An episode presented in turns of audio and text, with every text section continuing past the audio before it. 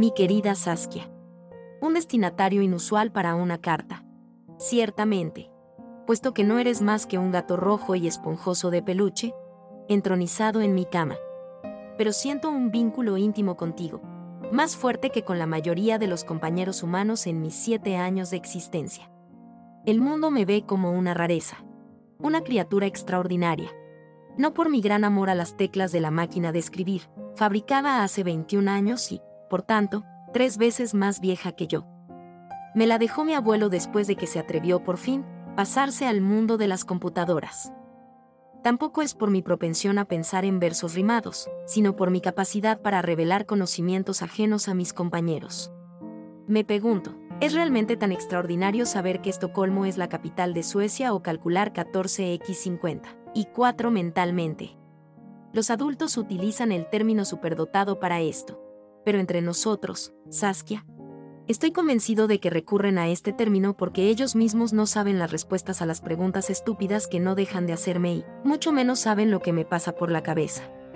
Una y otra vez me bombardean con estas preguntas, sobre todo cuando estamos en una multitud de personas.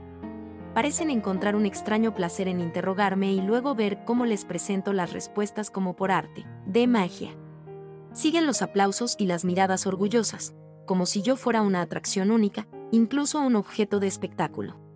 Pero no se dan cuenta de que, aunque su juego aumenta su propio ego, a mí no me proporciona ningún placer. Abusan de mis habilidades para jugar con los demás. Suponen que mi extraordinaria inteligencia significa automáticamente felicidad. Pero no es así, Saskia. Veo a mi hermano pequeño Michael, jugar al fútbol en el jardín con sus amigos y amigas, radiante de alegría y moviéndose con una facilidad que a mí se me escapa. Puede que no esté dotado de mi inteligencia, pero su risa es genuina y sincera. A veces me pregunto si no sería mejor vivir una vida normal y feliz en lugar de jugar a este juego de la inteligencia. ¿Cómo me gustaría ser simplemente estúpido? Siento, Saskia, agobiarte con mis preocupaciones pero necesitaba a alguien que pudiera comprender mi conflicto interior. Y creo que tú podrías ser ese alguien. ¿Verdad que sí? Tu amigo, pensativo, prometiéndote lealtad para siempre. Nils. Cartas de Nils, historias y cuentos de un niño como tú y yo, escritas por Simon Brashed, pidiendo a todos los padres, maestros y adultos valorar a los niños por su personalidad única, por su amor y su sonrisa pidiendo a no presumir habilidades de un individuo por lo cual tenemos la responsabilidad de su felicidad y no de su grado de inteligencia.